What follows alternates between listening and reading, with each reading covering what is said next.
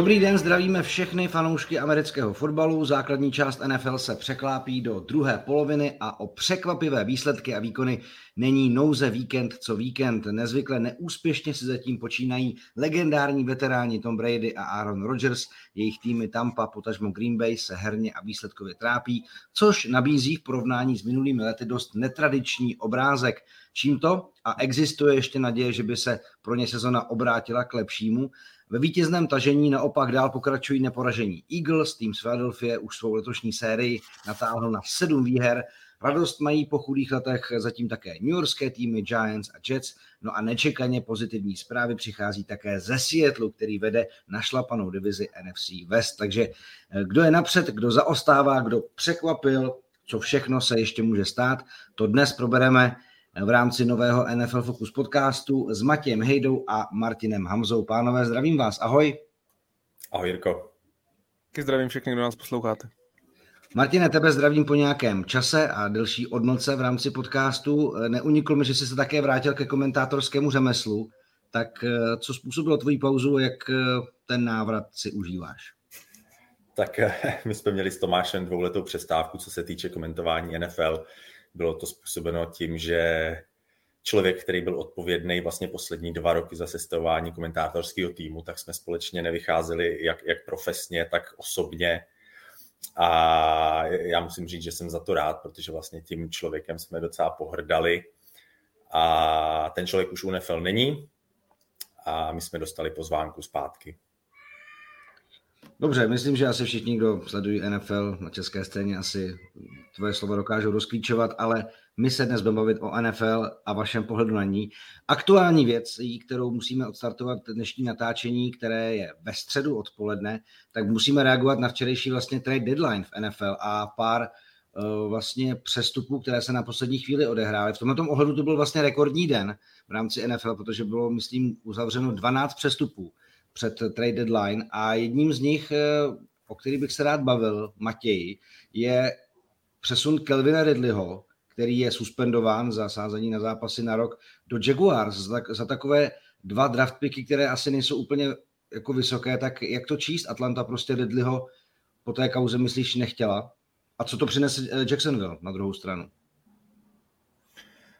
Tak když to vezmu z pohledu Jacksonville, tam je vidět zase v téhle sezóně, že pořád jim chybí elitní wide receiver, že Trevor Lawrence, který měl ten obrovský hype samozřejmě na draftu, tak zatím asi úplně nesplňuje to očekávání, ale je to taky hodně daný tím, že mu prostě chybí ty zbraně a hráč jako Calvin Ridley, který, který mu je v současnosti 27, v podstatě je na takovém vrcholu své kariéry, i když samozřejmě letos nehraje, tak je to v podstatě zalevno získaná velmi slušná posila nebo s velkým potenciálem, který samozřejmě pro Jacksonville nebude levný, co se týče financí. I to si myslím, že byl jeden z důvodů, proč v Atlantě končí nejenom ta, ta suspendace tím, že oni draftovali Landna v tom posledním draftu a je tam Kyle Pitts, tak si myslím, že pro Ridleyho by tam už prostě takový prostor nebyl. Takže z pohledu Jackson, nebo takhle v podstatě z obou pohledu za tomu tradu rozumím. Samozřejmě ten, ten impact toho tradu není tak velký, protože prostě Ridley letos hrát nebude. Mar- ano, Martine?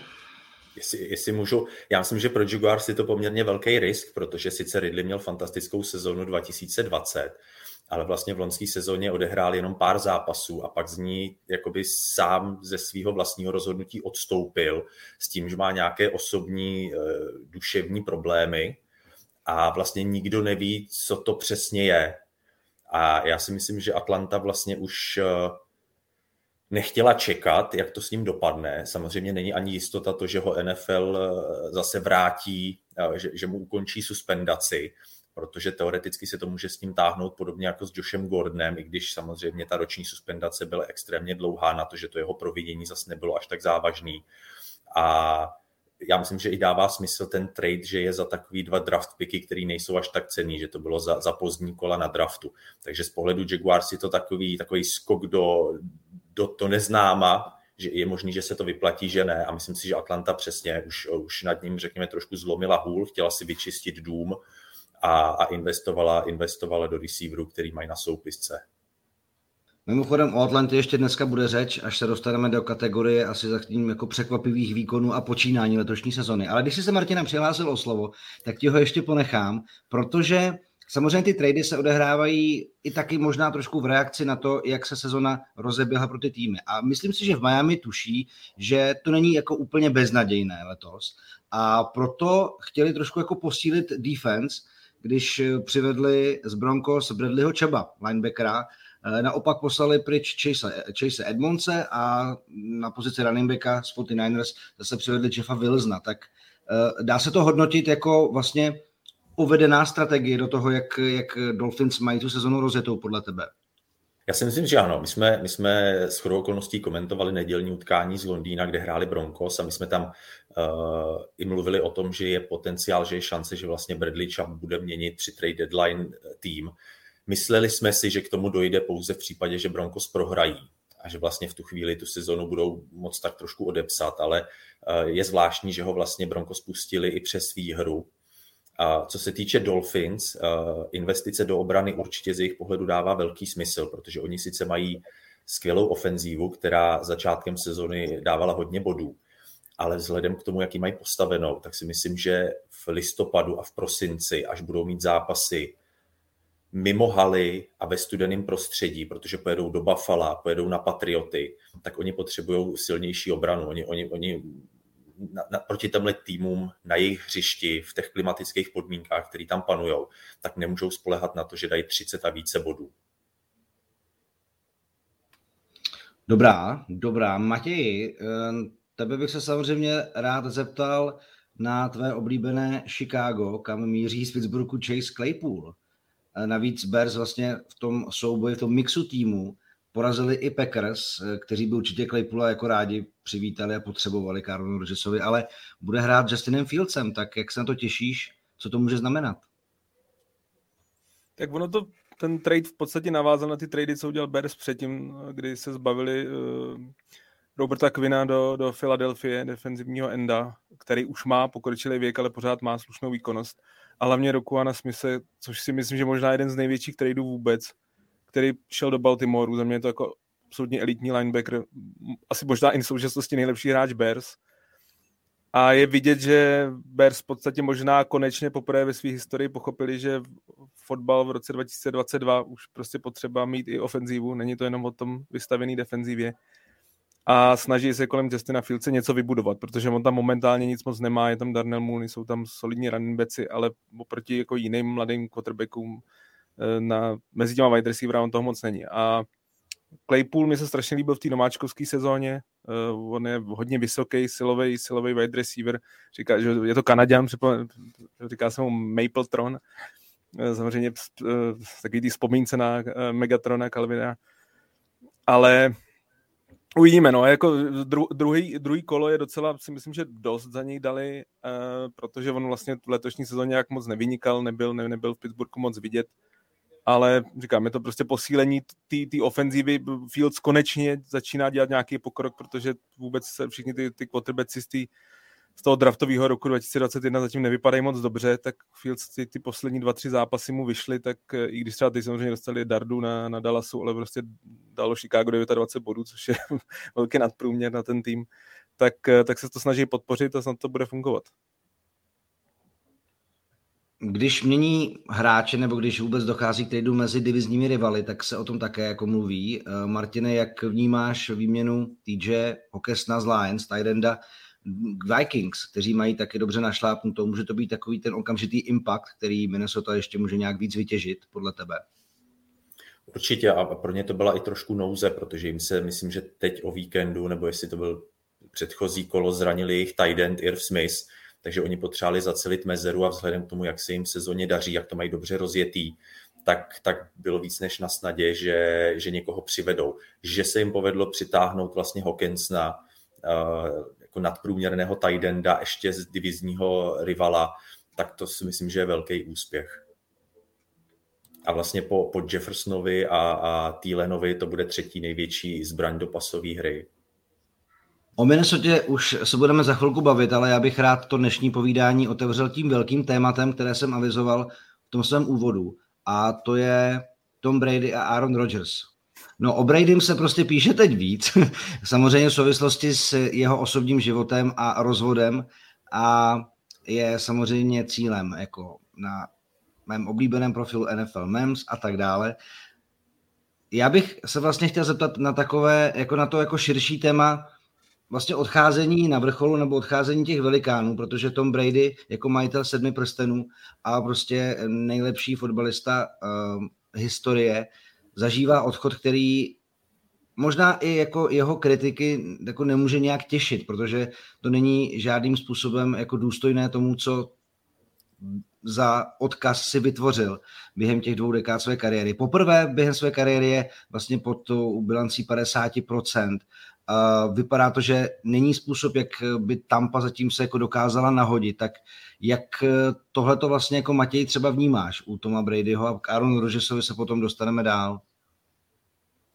Já si myslím, že v jednom z minulých dílů jsme trošku jako, nebo já jsem se to snažil to téma nakousnout, že prostě tyhle ty největší velikáni sportovní, když se jako podíváš napříč sportama, jako většinou nekončí úplně s takovými těma fanfárama. Jo? Jako... Já dokonce jako uvažuji o tom, že tomu dáme nějaký samostatný jako univerzální podcast, kde se budeme bavit tady o těch věcech, jako jak končil, já nevím, Wayne Gretzky, Dominik Hašek, Michael Jordan a že to nikdy jako málo kdy to bylo po nějakém velkém vítězství a s těma největšíma fanfárama prostě. No.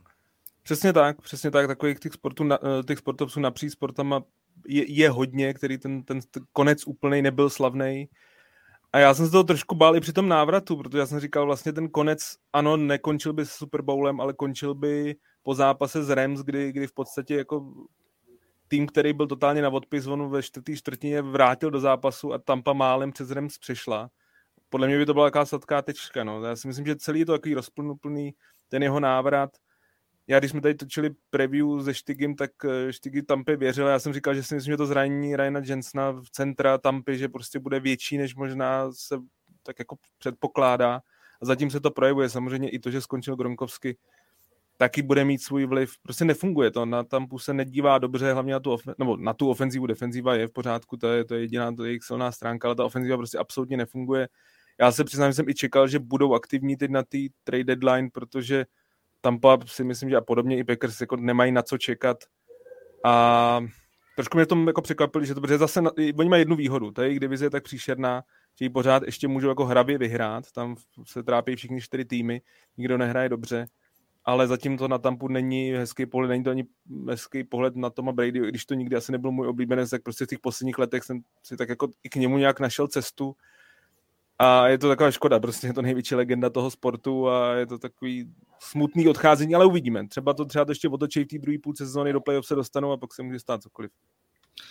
Já to ještě předám jako Martinovi, protože ty jsi zmiňoval to naše preview. Já jsem během toho preview říkal, že vlastně Brady nemá své jako největší útočné zbraně po ruce a otázkou jak se s tím dokáže vyrovnat, protože ve své kariéře vždycky uměl i, řekněme, z průměrných receiverů udělat eh, nebezpečné zbraně pro ten svůj systém a pro ten útok. A teď teda jako zmiňoval si Gronka, kterého teda mimochodem právě podle některých memů dostala jako do péče Giselle, že jo, taky přišel vlastně o třeba půl prstenu a tak dále. Um, má se vůbec jako Martina pro tebe něčeho jako chytit? Je tam něco v Tampě, co uh, by mohlo jako použít k nějaké ještě jako záchraně vůbec té, té sezony a, a, a zbytku možná své jako kariéry, která teda zatím jako teď se spíš řítí neslavně do propasti? Já si myslím, že tam je jedna důležitá věc. A vy jste správně mluvili o tom, že vlastně někteří sportovní velikáni odcházeli takhle neslavně. Ale když se třeba podíváme do NFL, tak podobný případ eh, Peytona Manninga nebo Bena Rettlisbergera v nedávné minulosti. Ale tam byl důležitý faktor toho, že oni jakoby měli pak strašně eh, výkonnostní sešup z důvodu zranění a z důvodu zdravotních problémů. A já když eh, se dívám na Tampu, tak vlastně nevidím tam tenhle ten problém u Toma Bradyho. Tam ten problém v týmu je ohledně zranění, přesně jak zmiňoval Matěj. Ta, ta absence centra Ryana Jensna je obrovská, který se zranil, já nevím, jestli v kempu, nebo... nebo Preseasonu. No. A, a k tomu, myslím, že Godwin vynechal pár zápasů, k tomu osobní problémy, takže myslím si, že se to všechno tak jako nabalilo dohromady. K tomu vlastně mně i trošku přijde, že Tampa po té, co vyhrála Super Bowl, tak, tak někteří jako kdyby ztratili takový ten hlad po vítězství, který vždycky měl Tom Brady. A vlastně on motivoval spoluhráče kolem sebe. Ten jeho slavný, slavný výrok, že, že když se ho ptají, který, který prsten je jeho nejoblíbenější, tak on vždycky řekne ten, ten další, ten příští. Ale mně přijde, že tohle to kolem sebe v Tampě nemá, že tam spousta hráčů si tak jako získalo sebe uspokojení, získalo prodloužení smlouvy, a že už nemají takový hlad po vítězství. Ale šance, jak, jak říkal Matěj zase, ta divize je tak slabá, že na playoff by to stačit mohlo. A, a nejenom jejich divize je slabá, ale vlastně celá NFC je taková letos nevýrazná, i když samozřejmě jeden, dva týmy tam vyčnívají, ale v playoff se pak může stát cokoliv. Takže speciálně Tampu bych ještě neodepisoval. Jinak teda bych rozhodně chtěl být tím, kdo má vlastně smluvě doda, dodávat tablety uh, Tampě, protože těch samozřejmě už jako ozem Tom Brady pár šlehnul. A navíc, jak jsi mluvil vlastně o tom, o těch eh, motivačních jako záležitostech, tak asi se možná jako vybavíte teď, když hráli s Carolinou, že prostě hoši prohráme s týmem, který vede PJ Walker a to jsou asi věci, na které ve své kariéře taky jako nebyl úplně zvyklý. Hovoří se o tom, jestli opravdu teď jako nějak výrazně ten věk nekousnul a není to na něm znát. Jsem fakt zvědav, jako jak se s tím, jak se s tím on i Tampa yeah. popere já, já, já myslím, že to, ty, ty osobní starosti nebo starosti v osobním životě, že to se na ně musí mm. hodně podepisovat, protože jo. to je věc, která se určitě táhne několik měsíců, to není, to není záležitost posledních týdnů. A v minulosti měl prostě stoprocentní fokus na fotbal. Ať, ať co se týče sezónní přípravy, co se týče tréninku, všeho. A teď prostě někde pořád v hlavě má myšlenky eh, na, na, na rozvod, na děti a podobné věci. A to nejsou jako někdy příjemné záležitosti, to, to je samozřejmě pravda. Eh, pojďme k Aaronu Rodgersovi. Ten prochází jako herně, řekněme, na hřišti něčím podobným. Prostě dvojnásobný MVP ligy a tým Green Bay Packers, který i když nehrál úplně, řekněme, vždycky přesvědčivě v těch minulých sezónách, tak prostě dokázal vyhrávat a měl ten, eh, tu, tu bilanci zápasovou jako velmi pozitivní. Teď eh, se to nedaří, samozřejmě hodně se mluví o tom, že Aaron Rodgers také nemá moc s čím pracovat, ale Zároveň jsem jako slyšel eh, takové jako přirovnání toho, že kdysi před jako pár lety naspátek by Aaron Rodgers šel třeba do větších, jako riskantnějších akcí, víc big playů a teď to tam jako u něj úplně není. Tak by mě zajímalo teď, můžeme začít u Martina, jak ty vlastně jako vnímáš to, co se kolem Green Bay a, a Aarona Rodgersa jako děje? Tak já mám pocit, že v Green Bay je v posledních letech taková tichá válka mezi, mezi Aaronem Rodgersem a, a vlastně vedením organizace protože on si opakovaně a veřejně stěžuje přesně na to, že nemá, že nemá elitní receivery, zároveň k tomu ale moc nepřispívá tím, že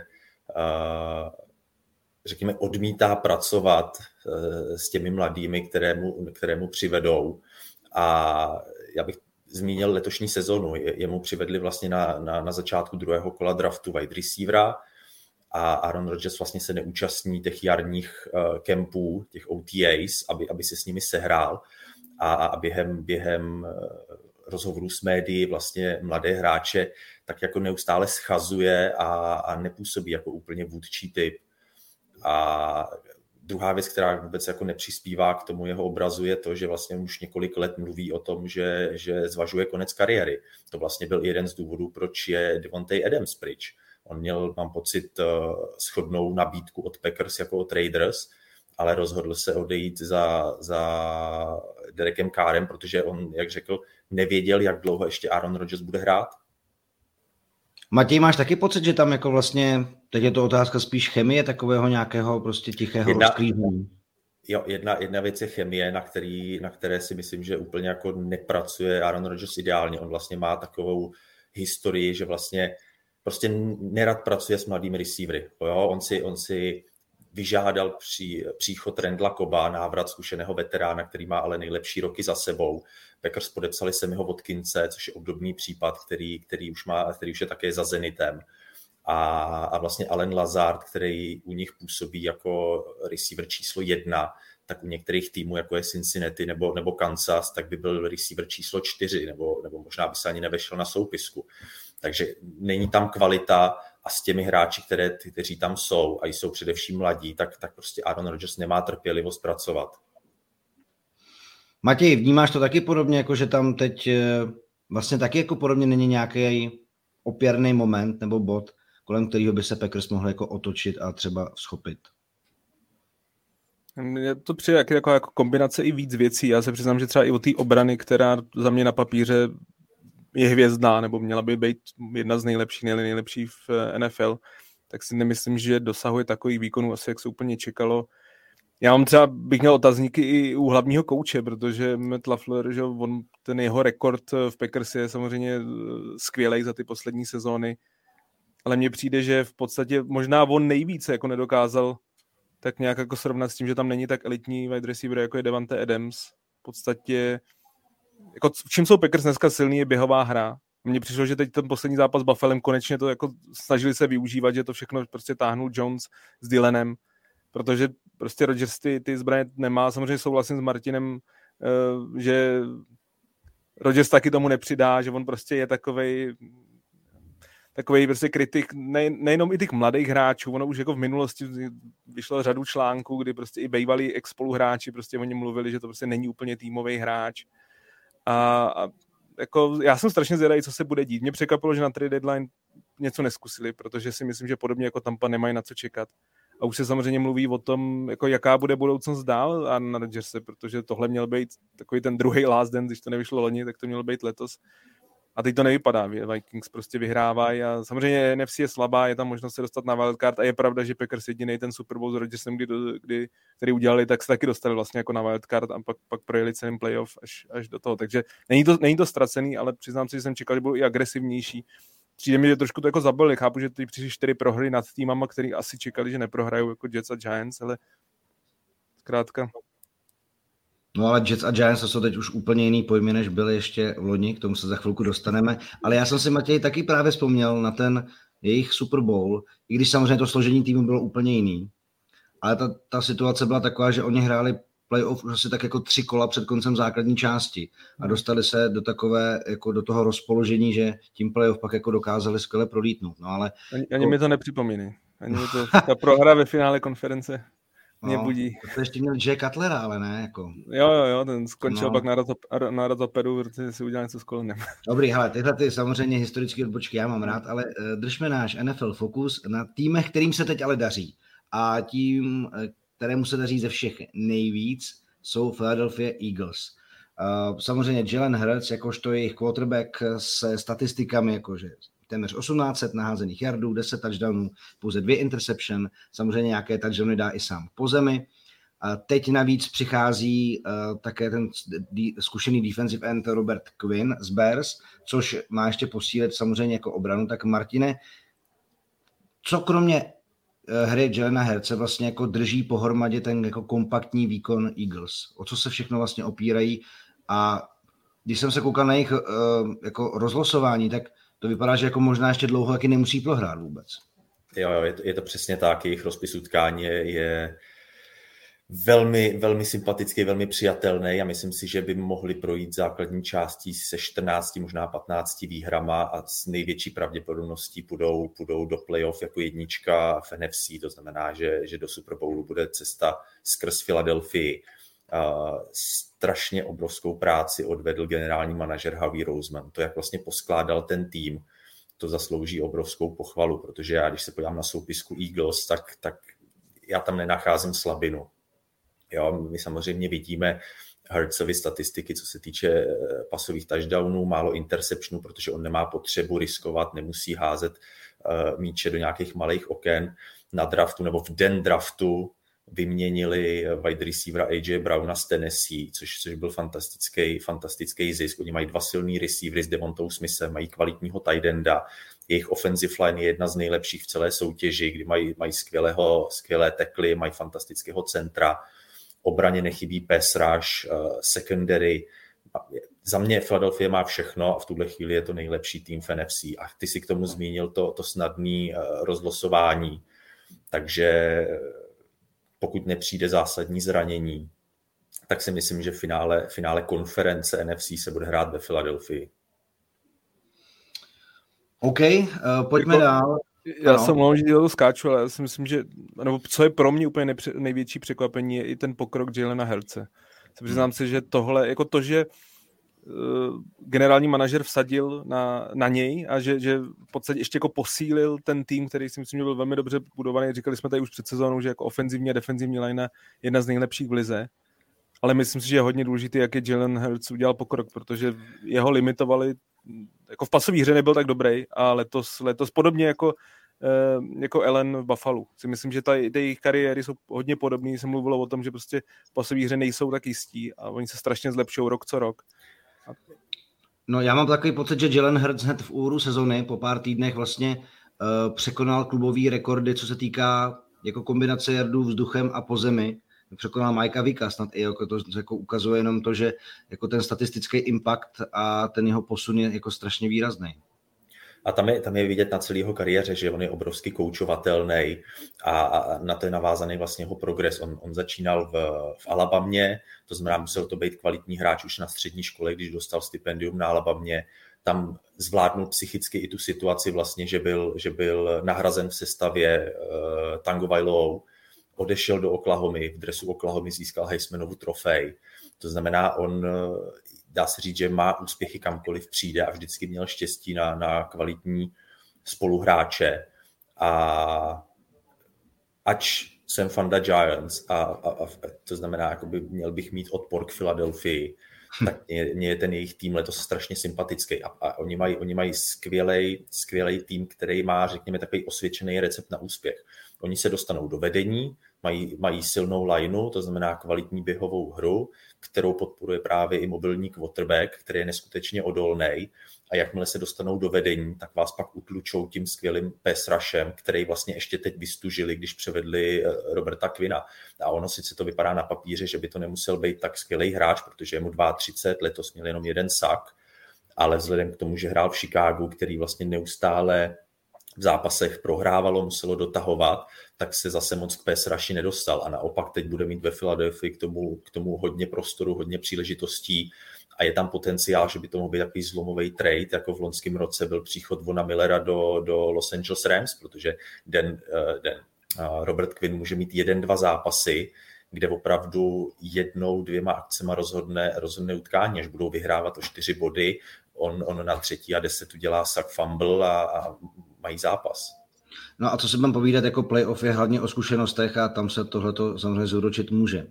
Já bych se rád posunul teda k Buffalo, které je samozřejmě takovým tím týmem, eh, které rozhodně naplňuje ta očekávání, které jsme my a všichni ostatní lidé, kteří se pohybují kolem NFL, do nich vložili. Buffalo zatím bilance 6-1 a jediný takový, jako asi bych viděl vykřičník je u zdravotního stavu hráčů secondary, Jinak teď ale samozřejmě si eh, posunuli ještě, eh, řekněme, útok příchodem uh, Niheima Heinze z Colts, který určitě jako musí být rád za to, co bude mít k dispozici, protože myslím si, že Josh Allen ho asi dokáže využít, pak, když bude na hřišti, on se umí zapojit do pasového útoku. Tak u Bills, Matěj, ty na ně máš štěstí a tě jako vždycky jako uh, určuju jako respondenta právě u Buffalo same old, prostě věříme jim pořád stejně, nebo bys viděl, že ta secondary, co se tam týká eh, těch zranění eh, některých hráčů, by mohla třeba pro ně mít nějaký neblahý důsledek v druhé polovině sezony? Věřím jim pořád stejně. Já i přes ty skvělé výkony Philadelphia si myslím, že Buffalo byl se nejsilnější tým celý NFL. Sice si připsali tu jednu prohru, ale byla to taková trošku zvláštní prohra v zápase v Miami, kdy si myslím, že z 8 z 9 pokusů z 10 by ten zápas vyhráli za mě, za mě prostě Buffalo je strašně silný, je to válec. Jestli si vzpomínáš naše typy před, před uh, sezónou na Super Bowl, jak jsem Bills bylo asi u většiny z nás jasný. Vikings mm. NFC je takový můj jako typ, kterým teda se zatím daří, takže z tohohle jsem jako spokojený. Co se týče té tý secondary, jestli se nepletu, tak by, ten White by se měl už vrátit. Myslím si, že už je jako questionable, takže to Michael Hyde pořád chybí. Tam nevím, jestli to není na celou sezónu dokonce. Ale nemyslím si, že to je tak prostě zlomový, ta jejich ofenzíva je tak silná, mají dva skvělý linebackery, eh, dobrý rush, Von Miller, když jsme tady možná trošku kroutili hlavou, že ta, ta jeho smlouva je fakt jako monstrozní, taky přes jeho věk, tak jak už tady Martin zmiňoval, oni prostě u Rams bylo vidět, jaký on byl schopný pak udělat v playoff rozdíl a zatím ho se přiznám, že dělá i v Buffalo, že ten, ten rush jako ještě vylepšil. Za mě Buffalo je prostě nejsilnější tým, myslím si, že to dokázali třeba v tom zápase s Kansasem, což je taková jako teď největší pro ně nebo největší asi soupeř AFC a zároveň takový ten, přece jenom pamatujeme si všichni, eh, ten zápas z, z playoff z loňské sezóny, možná jeden z nejhezčích vůbec ofenzivních fotbalů, co jsme kdy v playoff viděli, tak, eh, tak byli schopni vyhrát, vyhrát v Kansasu a, a to si myslím, že taky jim hodně jako zvedlo sebevědomí, teď zničili Green Bay, takže za mě, za mě Buffalo je prostě fakt jako stroj a byl, přiznám se, že i když AFC je výrazně silnější než AFC, tak, eh, tak si myslím, že bude strašně těžký zastavit. No, jako já za mě, až se bude, budou dělat jako nějaký kroniky tohohle období NFL, tak eh, podle mě jako adeptem na takový jako ikonický zápasy a, a rivalitu, jako byla třeba svýho času mezi Tomem Bradym a Peyton Manningem, to znamená Patriots Colts, tak může být uh, Buffalo, Kansas, kdyby si tohle zopakovali v playoff uh, v podobném nastavení a setupu a dramatič, dramatičnosti, jaká se loni ukázala v tom playoff, tak já bych se jako rozhodně, rozhodně nezlobil. Ale uh, pojďme dál. Uh, 6-1 jsou taky Vikings. Minnesota pod uh, vlastně trenérem Kevinem O'Connellem vypadá jako velice dobře. Myslíš si, Martine, že jim to jako může vydržet, tenhle ten hype a uh, ta kvalita, kterou zatím jako ukázali? Já si myslím, že jo. Já si myslím, že to je tým, který vyhraje svoji divizi, který půjde do playoff. Oni už v loňské sezóně měli kvalitu, ale, ale vlastně prohráli strašné množství zápasů, které byly o jedno držení míče. Že oni měli na svém kontě, myslím, že pět nebo šest porážek v zápasech, které byly o 8 a méně bodů. A naopak v letošní sezóně se jim tyhle zápasy uh, daří vyhrávat. Tak zůstaneme samozřejmě v té, v té kategorii zatím úspěšnějších týmů. Dallas Cowboys. Matěj, je to jejich rok teda letos? Vypadají komplexně na obou stranách míče, jestli vydrží tak Prescott, ta obrana samozřejmě um, navazuje na výkony z loňské sezony a fanoušci Cowboys by samozřejmě rádi slyšeli, že tohle je jejich rok. Tak uh, co ví them boys? No, jestli je to jejich rok, to si říkají fanoušci Cowboys každý rok. Uvidíme. Jako mi se hrozně líbí ta pan Kvinem, defenzivním koordinátorem, si myslím si, že to fakt elitní obrana a Michael Parsons je prostě nejlepší defenzivní hráč ligy. To, co on je schopný ze své pozice dělat, to si myslím, že možná od uh, Lorence Taylora NFL neviděla, nebo prostě fakt jako fenomenální výkony, každý, každý zápas hraje, hraje neuvěřitelně, ale možná za mě trošku mluví to, že já asi nejsem úplně největší sympatizant z Cowboys, ale já, já vždycky v nich cítím, že prostě oni neunesou ten tlak jako v playoff, že si myslím, že tohle je věc, která jako dožene. Samozřejmě může se stát, že to jednou překonají, ale prostě v posledních letech, no co skoro dvou dekádách se jim prostě v playoff dlouhodobě nedaří a já bych si jako na ně úplně nevsadil. Už to, že třeba prostě to v té divizi budou mít těžký, jako tu, tu nevyhrajou. Philadelphia má fakt tak strašně lehký to ten rozpis, to jim jde jako vyloženě na ruku.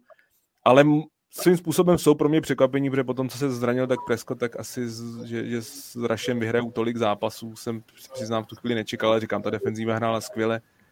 Eh, dvojice Pollard, eh, Zeke eh, hraje velmi dobře, myslím si, že Tony Pollard, který mi teda zničil v posledním týdnu ve fantazi, měl soupeř asi 38 bodů, tak, tak, eh, tak si myslím, že už ukazuje, že dneska ten platnější running back, on je strašně rychlej, má perfektní jako vidění toho hřiště, Zík je spíš už takový to kladivo, ale za mě jako, je to silný tým, ale já bych si prostě na ně pak jako do playoff úplně nevsadil. Vidím tam jako v NFC silnější týmy, ale musím přiznat, že jsou pro mě trošku překvapení. Při tom zranění Daka jsem čekal, že ten rekord byl mý horší.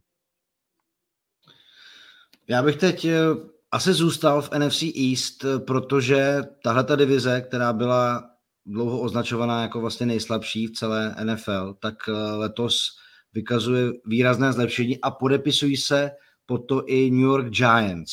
Máme tady velkého fanouška New York Giants, Martina Hamzu, a mm, my jsme už před čtyřmi týdny vlastně říkali, že to Giants nevydrží, jo? Že, že asi to je vlastně jako takový nějaký jako velice nečekaný úlet, jenomže uh, ono to Giants jako drží. I když jako všichni vědí, že největším playmakerem je prostě Barkley, že ten míč bude dostávat, tak uh, pořád se jim daří. Tak jaká je vlastně, Martine, filozofie Brana Dabula, z čeho vychází obrana a jak to, že to prostě pořád jako ještě Giants jako jde?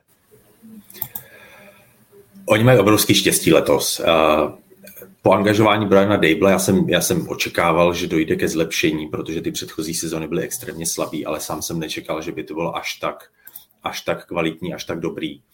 A oni jsou, američané proto mají výraz overachievers. Oni, on, oni dosáhli víc, než, než by měli, než, než, než by se předpokládalo. Oni podobně jako Minnesota vlastně vyhrávají všechny těsné zápasy, všech jejich, jejich šest výher je o jedno držení míče. A ty si vlastně zmiňoval Barkleyho jako jedinýho playmakera a je to tak jim, jim často stačí 20-24 bodů na výhru. Uh, defenziva je fantastická. Tam uh, dokážou vytvořit obrovský tlak na quarterbacka soupeře. Oni uh, přivedli před touhle sezónou defenzivního koordinátora Dona Martindale, který, který předchozí roky působil v Baltimoru. A určitě si vzpomeneš vlastně na, na defenzivu Baltimoru, která působila podobně agresivně. On má vůbec nejvyšší uh, vlastně procentuální využití bliců, to znamená posílají na quarterbacky soupeře neustále pět, šest hráčů ze všech směrů, ze všech stran. A přestože si nepřipisují až tolik saků, tak velmi často to vyprodukuje nepřesnou přihrávku a tím vlastně končí drivey soupeře. No a co se týče, co se týče útoku, tak vlastně tam je ofenzivní eh, filozofie Briana Dabla eh, postavená na tom, že vlastně se snaží svým quarterbackům ulehčit rozhodování. Oni často mají motiony před rozehrávkou, které vlastně tomu quarterbackovi napoví, jestli je to osobní obrana nebo zónová a on pak podle toho ještě eh, buď upraví akci, anebo vlastně eh, má díky tomu pak, eh, řekněme, možnost se správně rozhodnout. Jo, já myslím, že Brian Dable prostě dostává svoje quarterbacky do situací, kdy pak moc dobře vědí, co bude dělat obrana a co, co oni na to mají zareagovat. Dobře, zůstaňme ještě v New Yorku, protože tam mají po dlouhých letech jako z fotbalu a výsledku asi velkou radost, eh, nebo nejen v New Yorku, ale tak jako třeba v East Rutherfordu, kde hrají New Yorkské týmy eh, své zápasy. Jets jsou 5-3, Matěj, a mají samozřejmě jako eh, svou zásluhu na tom, že AFC East také je po delší době jako velice vyrovnaná v podstatě. Na druhou stranu po tom posledním zápase proti Patriots se uh, vynořily otazníky nad vůbec instalováním Zaka. Jo? Tři interceptiony a to, že jako i, on dokáže ten tým jako poslat do kytek poměrně jako výrazně. Navíc zranění nováčků Blíse Hola a Elijah Willy Takra, tak uh, nevidíš tam, že spíš jako nastane u Jet sešup, že samozřejmě je to poměrně sympatické, protože takovouhle bilanci jako pár let neměli, ale na druhou stranu tam jako určité limity pořád jsou. Já, když si vlastně nazval tenhle ten díl takovým jako oslavou Yorkských týmů, tak já jsem si říkal, škoda, jsme to netočili před týdnem, kdy to prostě bylo po výhrách, teď přišly ty prohry a myslím si, že pro, pro Jets byla ještě jako bolestivější než pro Giants, protože byla z Patriots, byla 13. v řadě a v podstatě, jak to tam popsal, že je poslal do kytek eh, quarterback, tak je to naprosto přesný, jak to, jak to bylo, protože ten tým nehrál vůbec špatně, myslím si, že byl lepším týmem, i po tom, co se zranil Hall, což je obrovská ztráta, i vede Tucker, myslím, že ta ofenzivní line už nebyla tak silná jako v těch předcházejících zápasech. Ale Zach Wilson, mě to říká hrozně nerad, protože mě se před tím draftem moc líbil a čekal jsem od něj, jako, že by to konečně mohl být pro Jets jako odpověď, ale je pravda, že si myslím, že možná z těch všech quarterbacků z té z toho draftu 2021 vypadá ze všech nejhůř a myslím si, že se jako začínají hodně jako objevovat ty otazníky, jako jestli vůbec je budoucností. A to si právě říkáme, je docela dobře, že tady máme Martina, protože já si říkám vlastně, jak, jak fanoušek New Yorkských týmů jako hodnotí tu sezonu, protože oba, jak říkáš, mají víc výher než proher, ale myslím si, že ani jeden tým jako nemá odpověď na pozici quarterbacka. U Daniela Jonese tam klub to tak jako nějak už naznačil, že mu nedal tu, ten, tu 50 option, a Zach Wilson, je to dvě sezóny, je víckrát zraněný, víc interceptionů než touchdownů, ty prostě spíš ten jako tým stahuje dolů, protože zbytek týmu nehraje vůbec špatně. Ta, ta běhová hra byla skvělá, defenzíva se výrazně zlepšila letos, potom třeba Karl Lawson se vrátil po zranění, Quinn Williams hraje velmi dobře, ale prostě na quarterbacku tam ty odpovědi za mě nejsou, proto já se přiznám, že pokud, já už jsem jim ani předtím nevěřil, před tím měsícem a myslím si, že prostě půjdou dolů, protože prostě je to, dneska už je to liga hlavně o quarterbackích a když tam tu dlouhodobou odpověď podle mě nemáte, tak, tak máte problém.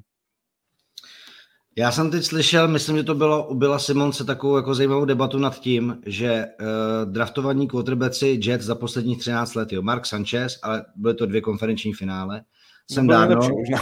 No, jako jo, ale kdo byl v New York Jets taky starting quarterbackem a teď zažívá neskutečný příběh své kariéry, je, přátelé, Gino Smith a tím se dostávám k Seattle Seahawks. Ano, můj hlas je teď trošičku vzrušenější, protože bych nečekal před pár týdny, že se takovéhleho příběhu dočkáme. Ale přátelé, Gino Smith, jo, 32 let, odepsaný, eh, všichni jako Seattle vůbec nevěřili.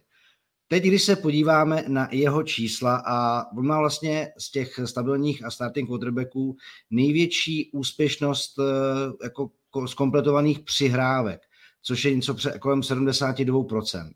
Seahawks jsou 5-3, mají teď tři, tři výhry v řadě. Přišli o Rashada Pennyho, našli nového beast moda jako uh, running backa Kenneta Volkera třetího. Do toho i po zranění Jamala Adamse jejich obrana začíná vypadat jako výborně. Uh, Tarik Woolen, čtyři interceptiony a tak dále. A do toho nejstarší trenér v NFL, kterému já už jsem, a fakt se omlouvám, vůbec nevěřil, a jako to, co teď předváděli při té výhře proti Giants, jak se navzájem jako pozbuzovali, jak Tyler Lockett, který prostě um, dropnul pas na pro touchdown, jak, jak, jak, se tam schopili, mně přijde, že tam se píše něco neuvěřitelného. Sám pořád jsem jako trošku opatrný, protože samozřejmě u těch vlastních týmů tomu pořád nechcete věřit. Ale Seahawks jako jsou v tomhle tom neuvěřitelný a pokud Gino Smith nebude dělat chyby, tak v té NFC můžou letos jako dojít fakt jako daleko. A teď to říkám samozřejmě jenom s tím faktem, že to tým mého srdce, ale jsem strašně překvapený, že to po osmi týdnech tohle můžem říct. A přijde mi, že se nastavilo něco, co by jen tak jako nemělo vyprchat jako za pár týdnů. Tak by mě zajímalo, jestli to vidíte podobně, nebo jestli na to máte třeba jiný názor. Tak já, já v Seahawks vidím trošku jako na začátku ty jejich éry, no. Prostě je vidět, že Pete Carroll je elitní trenér, vždycky byl a samozřejmě měl ve své kariéře pár zvláštních rozhodnutí, ale, ale trenér je to a hlavně umí prostě s mladýma hráčema a Seattle teď má jeden z nejmladších týmů v lize a jemu to, jemu to prostě svědčí, myslím si, že pro něj vždycky tým víc než eh, jednotlivec, myslím si, že ten odchod Rasla Wilsona tomu týmu prostě prospěl, protože to, už, to byl, už to byla osobnost, která jako převyšovala ten tým a Gino Smith s tím prostě jakou měl kariéru, já se přiznám, že jsem mu vůbec nevěřil, že pro mě asi možná největším překvapením nebo takový jako comeback player, nebo prostě fakt, fakt jsem jako nečekal, že by takhle někdy vůbec mohl hrát, protože hraje, vlastně hraje líp než Wilson, to se jako asi no. určitě shodneme. A je super ten, ten jejich draft, jako podle mě tohle jeden z historických draftů jak už jsem mluvil, mluvil o Volkerovi, že mají dva tekly, to jsou oba dva nováčci, mm, Malen, Volen, cornerback je myslím taky nováček, jo, takže tam je prostě řada mladých hráčů a, a Seattle funguje, dobře se na ně dívá, že, že to jako půjde dotáhnout, protože si pořád myslím, že, že jsou týmy v té divizi, které jsou schopní je přeskočit, který si myslím, že na papíře mají větší sílu, o jednom určitě budeme ještě mluvit, ale jako je to určitě pozitivní, protože jsme tady v preview říkali, že Seahawks je nejslabší tým té divize a jako musím, musím jako chápu, že, že fanoušci Seahawks jsou spokojení. Jako já jsem tohle to fakt nečekal, že budu v půlce sezony takhle hodnotit. Já jenom jsem se vlastně podíval na čísla Gina Smise, protože jsem předtím nemohl najít. 72,7 je ta procentuální úspěšnost kompletní, jako kompletování přihrávek. 1924 jardů, 13 touchdownů a jenom 3 interceptiony. Tam je to prostě o ta, jako podle mě o tom, jestli, jestli tenhle poměr tam jako vydrží a, a Gino Smith prostě ty zápasy bude doká, dokáže dotáhnout, tak jako se to vlastně jako podařilo uzavřít proti, proti Giants. Tam samozřejmě každý ten zápas má spoustu příběhů, já myslím, že ten zápas ovlivnili vlastně i ty dva ztracené míče při returnech, Martine, to se asi shodneme, že to prostě pro ten zápas mělo poměrně jako zásadní dopad, ale v podstatě mi přijde, že třeba Tarik Woolen by se možná mohl označit jako jeden z největších stýlů toho draftu, že vždycky máte pak hráče, u kterým nečekáte, že bude mít tak okamžitý impact pro, uh, pro komplexnost té hry, jako teď uh, opravdu mám jako pocit, že tohle jsem u Seahawks v obraně viděl naposledy před, já nevím, osmi, deseti lety. Máš tomu něco, Martine, ty za sebe? Já bych jenom eh, vlastně potvrdil Matějova slova, protože ten řekl, že Seattle měl skvělý draft, takže vlastně Pete Carroll umí pracovat s mladými hráči. Sice je to nejstarší trenér NFL, ale evidentně mladý duchem i podle toho, jak, jak vlastně se chová na střídačce. A Gino Smith za mě neskutečně dospěl protože spousta quarterbacků, řekněme, psychicky neunese to, že byli draftováni vysoko, že ve svém prvním týmu neuspějou a pak se pár let potloukají někde jako backup quarterbacki. A ten jeho příběh, že vlastně ve 32 se zase dostal do pozice starting quarterbacka a takhle nadmíru dobře se mu vede, tak je, je to strašně super. A já si myslím, že Seattle to dotáhne do playoff. Já si myslím, že jim to vydrží a že budou, budou eh, wildcard týmem.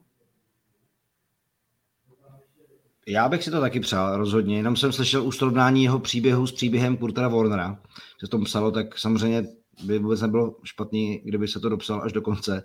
A co se týká poslední věci, kterou jsem vlastně jako u nich eh, chtěl zmínit, je právě u Píta Kerola, že uh, jako naprosto souhlasím Martine, Martine s tím, jak si říkal, že opravdu jako on asi sice jako věkem je nejstarší trenér, ale ta jeho nastavení, ta mentalita, to charisma a to, jak s tím týmem vlastně dokáže pracovat, že za ním ty hráči prostě jako chtějí jít, to mi, to mi přijde jako strašně důležitá věc, jako toho něco, co je takové jako, nechci říct jako rebuild, nebo jako prostě nečekaná vzpruha prostě celého týmu, který byl, který byl um, velmi výrazně odepsán. Ještě bychom se měli zastavit u týmu s dobrou bilancí. Teď sice v, tý, v tomhle týdnu nehráli Kansas City Chiefs, Matěj, ale tam asi taky jako u nich vypadá pořád všechno celkem v klidu, ne? 5-2 bilance, tam to, bylo, tam to bude rychlý, vypadají dobře, prostě myslím si, že po Buffalo druhý asi nejsilnější tým v divizi by měli zvládnout, protože ty ostatní týmy mají víc problémů, než jsme asi čekali. A teď jsem zvědavý, to taky Martin asi může, že přivedli, že Kadery se Tonyho z, z Giants a já se přiznám, že není moc hráčů, který by mi víc v NFL vadil než on, protože pro mě je to naprostý blázen, ten člověk, takže nevím, ale, ale Andy Reid to s těma typama umí, jako on je v minulosti měl už ve Filadelfii, měli v Kansasu, tak třeba dokáže skrotit a je pravda, že ta jeho rychlost eh, je jako ďábelská, že on je fakt jako rychlej hráč, ale myslím si, že je trošku jako zvláštní, takže uvidíme, jak to bude fungovat, jestli jako ještě posílí tu ofenzívu. On, ono to bude odvážný tvrzení, ale Kadarius Stoney může být, může být druhá verze Tyrika Hilla, že oni jsou si hodně, hodně podobní stylem hry. A i Tyreek Hill vlastně vstupoval do NFL jako řekněme problémový hráč. A přesně jak říkáš, Andy Reid ho dokázal, řekněme, zpracovat, najít mu roli v útoku a udělat z něj velkého hráče. A tohle, řekněme, je i potenciál pro Tonyho, kterýho my jsme měli to štěstí, vlastně než ho Giants draftovali, tak my jsme ho měli možnost sledovat na, na univerzitě za Floridu, kde byl naprosto dominantním hráčem a, a byl hlavním motorem ofenzívy Gators. A důležitý je, že vlastně Chiefs od něj neočekávají přínos hned, že on má vlastně spoustu času se v tom týmu aklimatizovat, zapracovat, a postupem času mu bude Andy Reid vlastně nacházet využití v playbooku na, na pět akcí v zápase. A myslím si, že ten jeho čas může přijít až, až třeba i další sezónu. Pojďme teď opustit kategorii těch jakoby nejúspěšnějších a e, kdyby se teď rozdávalo poletní vysvědčení, tak asi úplně nedobrou známku by tam viděli týmy z LA, které jsou jako za očekáváním to znamená Rams i Chargers. U každého je to možná trošku něco jako jiného, ale dokázal bys Martine nějakým způsobem pojmenovat, co tam, co tam drhne, proč tyhle ty týmy, obhájci Super Bowlu a, a tým, který byl jako pasován do role takového černého koně soutěže, uh, jsou prostě za očekáváním lehce. Já bych začal u Chargers, uh, tam jsou na vině z velké části zranění. Oni vlastně hned na začátku sezóny přišli o starting levého tekla, o svého receivera číslo jedna a o svého nejlepšího pass rushera. To jsou, dá se říct, kromě quarterbacka tři nejklíčovější pozice v týmu. To znamená, i přes absence těchto tří hráčů, to, že mají kladnou bilanci, jsou myslím 4-3, tak uh, to lze ještě považovat za úspěch. Já mám pocit, že, že levý tekl by se měl v průběhu sezóny vrátit. Uh, uvidíme. Ještě bych nad nima nelámal hůl. tak eh, kde eh, se jako taky vůbec nemůžu zatím radovat, tak je třeba Indianapolis, že, kde už vyměnili Meta Ryana za Eringera na pozici starting quarterbacka. Raiders eh, teď nedali ani bod proti New Orleans Saints. Broncos, tak tam už jsme se o tom taky trošku bavili, ale stále raz nevaří a kromě reklamy na sandviče Subway, která je úplně strašná, si myslím, že už jako vařit nebude. Tak... Já myslím, že, já myslím, že už můj stáhli, že můj zrušili, jsem někde četl. Jo, tak to jsem se nedočetl, ale jako když jsem to viděl, tak jsem se chytal za hlavu, teda jako a úplně, úplně šíleně. Takhle, je podle tebe, Matěj, jako u některého z těch týmů jako šance, že se to ještě jako může otočit, nebo tady to poletní vysvědčení je známkou toho, že tahle sezona nebude dobrá? No, já už teď jsem skeptik. Teď se přiznám, že jsem skeptik. Pro mě Colts jsou asi úplně největší zklamání ze všech týmů. Já vždycky jim tak jako nějak asi víc věřím, než možná jejich reálná síla, ale hlavně ta jejich ofenzivní linea, která si myslím, že měla být jednou z nejlepších v lize, tak nefunguje. Jonathan Taylor je díky tomu stínem toho hráče z loňské no. sezóny. Matt Ryan asi se teda neosvědčil, eh, přiš, jako zvolili mladýho, mladýho quarterbacka, prvním zápase nevypadal úplně špatně, ale uvidíme, jak dlouhodobý řešení to bude. Samozřejmě taky ta divize není zase tak silná, ale prostě Titans jsou tým, který si myslím, že vždycky je schopný hrát nějak jako trochu spíš nad očekávání a Mike Vrabel je elitní coach, který z toho týmu dokáže udělat víc, takže za mě Colts to budou mít těžký. Raiders, Raiders podobně asi jako Colts, no, tak jako velký zklamání. Víš, že já jsem velký fanoušek Dereka Kára, ale zatím mu ta sezona nevychází. Zatím, jak ty poslední dvě si myslím, že měl velmi dobrý, tak, tak s tím, že přijde Devante Adam, jsem myslel, že to vlastně posunou ještě dál, ale Waller jim chybí. To je velká ztráta. Renfro je třetinový oproti lenské sezóně. Takže si myslím, že na to, že jako přišel vlastně ofenzivní coach, elitní ofenzivní coach z Patriots, tak eh, a teď je na pozici head coache, tak to úplně, když mm, McDaniel zatím to zase jako neklape, podobně jako před lety v Denveru to, to, to. no a co se týče Denveru, tam, tam jako si myslím, že si začnou, nebo že už si asi drbou hlavu jako po tom tradu, protože se tady mluvili během té loňské sezóny, raz nehrál dobře, byl samozřejmě ovlivněný tím zraněním, ale já si nemyslím si, jako, že Myslím si, že ten, ten jeho pokles té formy bude, bude třeba rychlejší než u jiných quarterbacků, který stárnou třeba později. Myslím si, že prostě on je, jeho ten, ten styl je samozřejmě hodně založený na fyzické hře. A myslím si, že já, já tam nejsem jako optimista. Myslím si, že a no, vlastně jako... ten odchod Bradleyho Čaba si myslím, že dává jako uh, tak nějak jako ukazuje to, že to asi Denver vzdál a že spíš jako se koukáš do příští sezóny já jako co, sleduju kariéru Rasla Vilzna v podstatě celou tu dobu, co do NFL přišel, tak jako já mám pocit, že jako velkým stínem toho fyzického Rasla Vilzna a toho člověka, který byl schopný získat spoustu jardů po zemi, eh, skreblovat a prostě prosmíknout se obráncům. Myslím, že fyzicky je tam s kilogramy trošku někde jinde a, a ta hra jako je tím dost jako ovlivněná jeho a, a ta schopnost. Takže byl bych hodně překvapen, kdyby se to ještě Broncos podařilo nějakým způsobem zlomit. A co mě ale zaujalo vlastně u komentářů třeba u Colts, tak jaká je vlastně po jako těch historických etapách Peytona Manninga, Andrew Laka, jak se to u nich teď jako na pozici quarterbacka, kdy to byla jako dlouhodobě nějaká jako osobnost, teď to tam vypadá jako speed dating v podstatě. Jo. že když si vezmete, jak to jako prostě jako Colt zkoušej a je to pokus omyl a většinou teda spíš omyl, tak je, je by té organizace teď jako z tohohle pohledu spíš líto. Co mě ale, jako, a myslím si, že nejenom mě jako překvapuje, jsou výkony Atlanty Falcons. Uh, I když samozřejmě teď třeba ta výhra proti Carolině byla svým součástí jako trošku i o štěstí, ale bilance 4-4, to jsme to jako fakt taky rozhodně nečekali. Myslíš si, Martine, že by mohli tu divizi, která je jako taky všelijaká, klidně třeba i vyhrát? Mohli. Tam se může stát cokoliv. Tam to, to, to klidně může být tým, který bude mít zápornou bilanci 8-9 a, a bude na prvním místě a půjde do playoff. A Oni oproti loňské sezóně výrazně lépe hrajou po zemi. Oni vlastně loni byli jedním z nejhorších týmů s běhovou hrou, ale to jsou naopak jedním z nejlepších. Podobný příběh, jako, jako má Gino Smith, tak vlastně má Markus Mariota, který se vrací po několika letech, kdy byl backup, tak zase dostal pozici startera. A za mě společně se Seattlem jsou to velký překvapení, protože si myslel, že tyhle ty týmy budou, dá se říct, na chvostu celý NFL a že se budou už dívat vlastně směrem k, ke draftu 2023, který by měl být silný na, na quarterbacky a oni místo toho hrajou o playoff. Takže, takže na jednu stranu pro ně dobře, protože řekněme pozdvihnou tu týmovou kulturu a, a, a samozřejmě nějakou tu atmosféru kolem týmu, potěšejí fanoušky, ale zase z toho dlouhodobého hlediska eh, kdyby měli první, druhý pik na draftu, tak možná by jim to prospělo více. Hmm. No ale podobně na tom jsou třeba i Commanders, jako Washington 4-4 bych jako u nich taky určitě nečekal a Heineke třeba teď ten zápas, co, co, co zvládli, tak to jako v podstatě hrál jako naprosto fantasticky. Vypadal jak Josh Allen v podstatě jako tím svým rozhodováním a tím, jak tu koncovku jako pro Washington zvládl. Tak Commanders měli teď štěstí, vlastně mají sice tři výhry v řadě za sebou, ale zase mají proti týmům, které které mají všechny negativní bilanci zápasů. Že jo? Porazili Chicago, porazili Green Bay a porazili Indianapolis. Všechny tyhle tři týmy porazili těsně.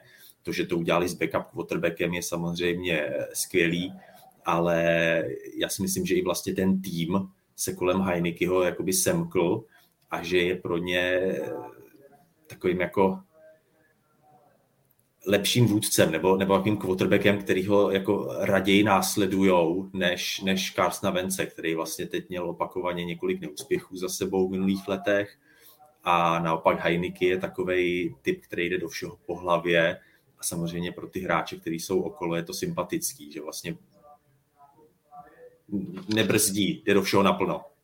Já už jen, co jsem chtěl říct ještě u toho světlu, ten si vzpomněl, protože Gino Smith byl dotázán vlastně na to, jestli to bere jako takovou odplatu proti Giants, kde jako měl takovou krátkou e, epizodku své kariéry a on jako říkal, že to pro ně vůbec není a že nejzásadnější je, že se prostě jako daří tomu celému týmu, ale řekl to tak jako lidský důvěryhodně, že prostě se ukázala nějaká ta mm, stránka toho lídrovství a to si myslím, že Heineken má přesně taky, proto jsem se na to vlastně jako vzpomněl. A, a možná to byla stejná tisková konference a vzpomínáš si, co tam řekl Tyler Lockett, receiver, receiver Seattle? Tak to nevím. On, on vlastně řekl, že, že je úžasný, co tým dovede v momentě, kdy uh, nikomu nejde o to, kdo jo, si připíše nikomu nejde zásluhy. o jeho, jako vlastní statistiky nebo jako ego vlastně. Přesně hmm. tak, přesně tak. Takže no já myslím, a to byl, že... právě, to byl právě ten důkaz pro mě, jenom vlastně, že jsem si řekl, že v tom světle je to teď nastavený tak, že to prostě musí trvat, protože eh, jakmile jsou potlačený ega a ten, ta, jako, eh, ten vibe jako opravdu z toho jako vnímáš a cítíš, jak ten tým je jako ten, ten správný jako kolektiv dobře nastavený, tak to prostě znamená jako hodně v tom sportu. To ano, Uh, myslím si, že to bude stačit na playoff, ale pak v playoff se vlastně ukáže uh, ještě jakoby kvalitativní deficit. Jo, tam, tam prostě jsou, jsou tam, za mě tam jsou tři, možná čtyři lepší týmy v konferenci, hmm. který Seattle dál nepustějí. No a já si myslím, že jedním z nich může být San Francisco, protože eh, přišel Christian McCaffrey a dokázal v posledním zápase jako něco neuvěřitelného. Dal touchdown po zemi, vzduchem a taky na něj nahrál. Uh, posledním hráčem, který tohle dokázal, byl podle mě Ledenin Tomlinson. Asi snad jako třetí hráč historie, pokud se nepletu. Tohle dokázal. A má jako okamžitý impact. Pokud zůstane zdravý, Matěj, věříš tomu, že jako to může se San Franciskem udělat velké věci, že tenhle ten hráč uh, může být jako tím rozdílovým. A San Francisco bych je 4-4, tolik se o nich nemluvilo, tak za mě tam je jako všechno nastaveno tak, že, že to jako může v NFC vypadat jako pro ně velice dobře. Může, tak ty víš, že já mám na San Francisco trochu slabost, že, že by se na Vím, vím to, vím to, jako no. Tak je to takový můj druhý tým v NFC, ale, ale jako vypadá to, jak jsi říkal, to zdraví, tam rozhodne u McAfee zdraví, protože všichni víme, že to je prostě elitní hráč, jako a já na co se nejvíc těším, a to jsme vlastně ještě úplně neviděli, nebo v plný síle, až prostě bude na hřišti jak Debo Samuel, tak McAfee spolu, když už budou zvyklí na ten systém Kyle Shanahana, já si myslím, že on se jako na tomhle tom neuvěřitelně vyřádí, protože to jsou jako fakt tak dva elitní ofenzivní hráči. Plus, když tomu přidáme samozřejmě George tak si myslím, a i Bradena je taky jako není špatný wide receiver, tak ta ofenzíva může být uh, strašně silná. Samozřejmě můžeme mít výtky k Garapolovi, ale já si myslím, že to do, zvládne ukočírovat, že já nechci říkat, že by to zraní Lence prospělo tomu týmu, to ne, ale prostě pořád si myslím, že ty zkušenosti pak z přiblíž, zblížící se playoff budou, budou znát a že prostě Garapolo je hráč, který už ten tým jednou dostal do Super Bowlu, jednou, nebo loni byli velmi blízko a za mě San Francisco je pořád, i když má horší bilanci než Seattle, tak pro mě to nejsilnější tým té konference. U mě na Rams, což potvrdili prostě krom ty poráží v podstatě pravidelně v základní části rok co rok, dokázali to znovu Rem jsme tam měli že, tu krátkou zmínku, tam si myslím, že u Rem jsou jako velký problémy, že tam, tam já třeba Rem jako vůbec se přiznám nevěřím.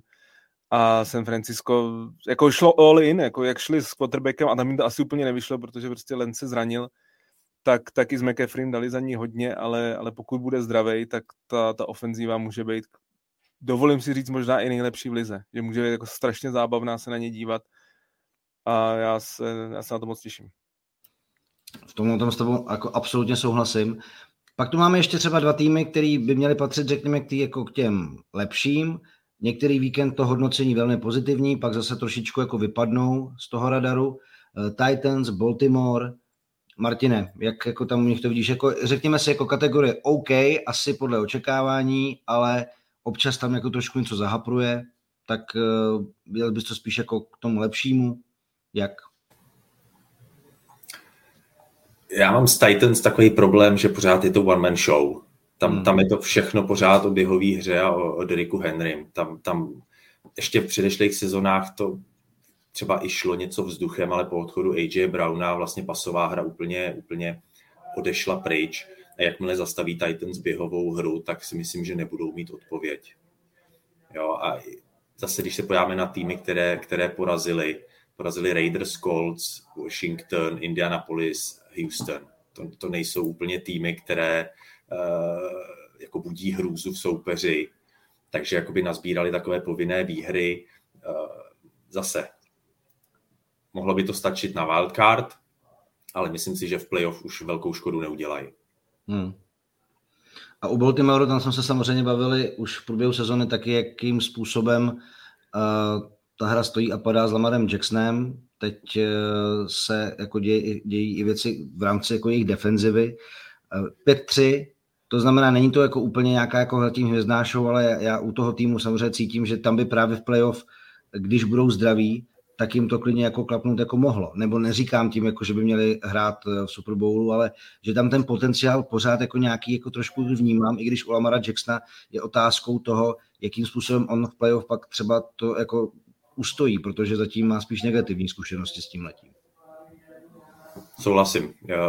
Zase, my jsme se na začátku bavili, že vlastně v AFC jsou strašně eh, kvalitní týmy v Buffalo a v Kansas City a Baltimore, i když v tuhle chvíli má kladnou bilanci, tak prostě za těma dvouma týmama výrazně zaostává a nejsem si jistý, že s nima dokážou pak držet vlastně krok eh, nějaký jako bodový přestřelce. Je za vás ještě něco, co byste chtěli zmínit eh, do osmého týdne NFL, protože mám pocit, že všechny ty jako hlavní storylines a výkony a mm, tendence jsme tak nějak jako asi podchytili. Co? Já možná asi jedně Cincinnati, mm. nebo vůbec tu, tu divizi NFC North, že teď jsme mluvili o Ravens. Já si pořád vidím jako Ravens asi nejsilnější v té divizi, protože Cincinnati teď mě se přiznám hodně zklamali s Clevelandem. Je vidět, že taky na ně neumí a myslím, že Joe budou v kariéře snad s nima ještě s Clevelandem ani jednou nevyhrál.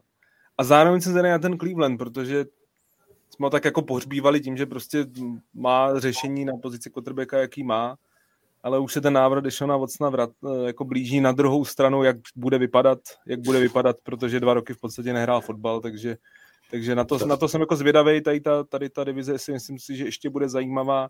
Trošku mě mrzí Pittsburgh, tam si myslím, že trošku jestli ne, jako neplašejí s tím, že dali mladého quarterbacka do hry, vypadá to, že Mike Tomlin poprvé v kariéře bude mít víc proher než výher, což mě, mě mrzí, protože si myslím, že to je jako elitní coach a, a, skvěle vedená organizace, ale trošku je vidět, že TJ Watt extrémně chybí, takže jsem jako zvědavý na ten, ten vývoj v TT, ale tím, jak přišel právě, jsme na začátku zmiňoval ten Rokovan Smith, já myslím, že tu obranu Baltimoreu jako hodně posune. On, Queen a Smith dohromady na pozici linebackeru. Myslím, že bude velká síla, takže za mě bude to o tom samozřejmě o Lamárovi, ale já Baltimoreu v té divizi věřím nejvíc. Já bych možná se vrátil k Pittsburghu. Já jsem naopak rád, že vlastně nechávají hrát mladýho, mladýho Pikita, protože my vlastně Trubisky ho známe. Za, za ty roky, který strávil v NFL, tak všichni víme, co od něj můžeme očekávat. A Steelers nejsou vlastně kandidát na Super Bowl ani s Trubiským, ani s Pikitem. To znamená, za mě je dobře, že vlastně nechávají hrát mladýho hráče, který ho vzali v prvním kole draftu, aby vlastně během té letošní sezony, ať dopadne jakkoliv, o něm zjistili během zápasu maximum, co můžou a pak si to vyhodnotí do dalších let, jestli je to vlastně jejich quarterback pro budoucnost nebo ne. Protože pokud tým nemá ambice vlastně na playoff nebo na, na Super Bowl, tak není absolutně žádný důvod, aby, aby brzdil svého quarterbacka, který ho brali v prvním kole draftu a vlastně nedal mu, nedal mu příležitost. Hmm, já, já jako tam tuhle tendenci taky určitě radši a rád to vidím a přijde mi to jako v rámci vůbec jako progresu v té kariéře. I, I, tam samozřejmě taky jako se píše jako poměrně hezký příběh, že jo, jako kluka z Pittsburghské univerzity, který prostě chodil a, a, a zná to tam, tak si myslím, že i co se týká vztahu fanoušků a, a, a všeho, by to jako bylo fajn. U Cincinnati já pořád jako nevím, co si jako o nich jako vlastně myslet, že a, a přesně teď po té pro, prohře s Clevelandem je ten, je ten den spíš jako negativnější, a myslím, že tuhle divizi jako bych teď asi spíš jako přisnul Baltimoreu, než, než někomu jinému. Eh, opustil bych ale úplně na závěr NFL a dal poslední zmínku české reprezentaci, která sehrála vlastně dva zápasy mistrovství Evropy. A Martine, ty znáš Daniela Leška samozřejmě, který se k týmu po pěti letech vrátil je to vždycky velice specifická práce v rámci reprezentace. Dvakrát třetí tým Evropy Finové ukázali prostě mezery české obrany v zápase v Ústím, ten zápas skončil, pokud se nepletu, 42-10 a pak snaha o velký comeback na dánské půdě a prohra 40-45, tak jenom eh, co to vlastně jako ukázalo, jaký si z toho měl jako dojem, myslíte si, uh, nějaký z toho získal, z toho počínání české repre v rámci evropského šampionátu? Já, já tě tady zklamu, já absolutně přestal sledovat vlastně český, český fotbal po té, co jsem skončil uh, aktivní hráčskou kariéru, takže tady, tady nedokážu vlastně přispět jakýmkoliv poznatkem. Dobře, dobře, to samozřejmě jako byla taková jako bonusová otázka, ale Dana Leška znáš, takže jako jeho přínos eh, trenérský, aspoň z tohohle pohledu? Určitě to je jedna z největších trenérských osobností tady v České republice a já myslím, že je jenom dobře, že se vlastně po několika leté pauze vrátil zpátky k, k, vedení, k vedení reprezentace. Protože on má, on má, znalost, má, má, má znalosti, má, má vědomosti a vlastně má i, řekněme, takový vůcovský charisma. Dobrá, a Matěj, otázka na tebe, uh, spíš než jako ta hra, ty výsledky, spíš novinářského pohledu, vlastně uchopení toho formátu mistrovství Evropy, že se hraje v nějakých skupinách a příští rok se bude hrát vlastně o, o, jako o další jako finální umístění, finálový turnaj. Není to podle tebe jako vlastně pro jako, jako vlastně jako mezinárodní pozici toho, toho sportu trošičku jako spíš negativní, jakože vlastně se to každý rok mění, ani sami hráči kolikrát možná ten systém jako neznají a a, a jako mezinárodně byť by ty zápasy mohly být jako dobrý, tak to takhle jako vlastně rozpliznout, jestli to jako není spíš jako kontraproduktivní, no. pro ten sport jako obecně, pro jeho vnímání. Hmm, myslím si, že to je jako z novinářského hlediska těžký uchopit, že ty repre zápasy hmm. prostě nechci říct, že by lidi jako úplně nezajímali, ale jako v podstatě nějaký to mediální pokrytí je dost, dost malý. Lidi v Čechách jsou zvyklí jako ohledně České ligy, že se prostě hraje že se hraje liga na jaře a, a přiznám se, že tohle jsou taky jako dozvuky, takže taky jako hodně těžce se mi to hodnotí a s tím, že skončili Karol Augusta, což je možná v podstatě taková asi největší jako informace celé, celé, celá tý, tý, tý repre toho repre dvoj zápasu, že prostě tenhle ten jeden z nejlepších českých hráčů eh, defenzivní eh, nebo linebacker, tak eh, že ukončil kariéru. To je pro mě vlastně asi jako, jako možná nejzajímavější téma a myslím si, že ještě s Karlem Augustou určitě uděláme nějaký rozhovor v budoucnu. Já bych mu vlastně na závěr tohohle dílu asi chtěl tady vyjádřit jako ohromný respekt a dík jeho kariéře, protože jestli někdo z českých hráčů v posledních letech měl, jako co se, nevím, fyzické parametry a, a pracovní morálku na úrovni prostě jako profi uh, úrovně amerického fotbalu, tak si myslím, že to je Karel Augusta.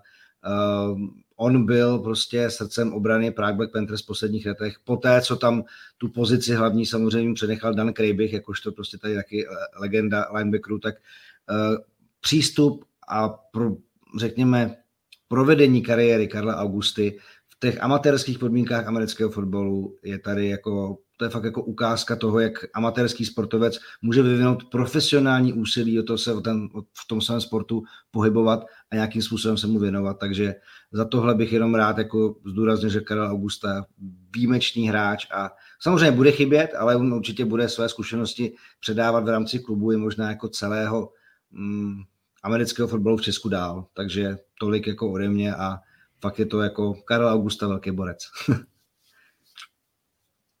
Souhlas, klobouk dolů, klobouk dolů před ním a, a myslím si, že vedle, vedle Honzy Dudnáčka je z této generace možná jako, jako největší osobnost českého amerického fotbalu.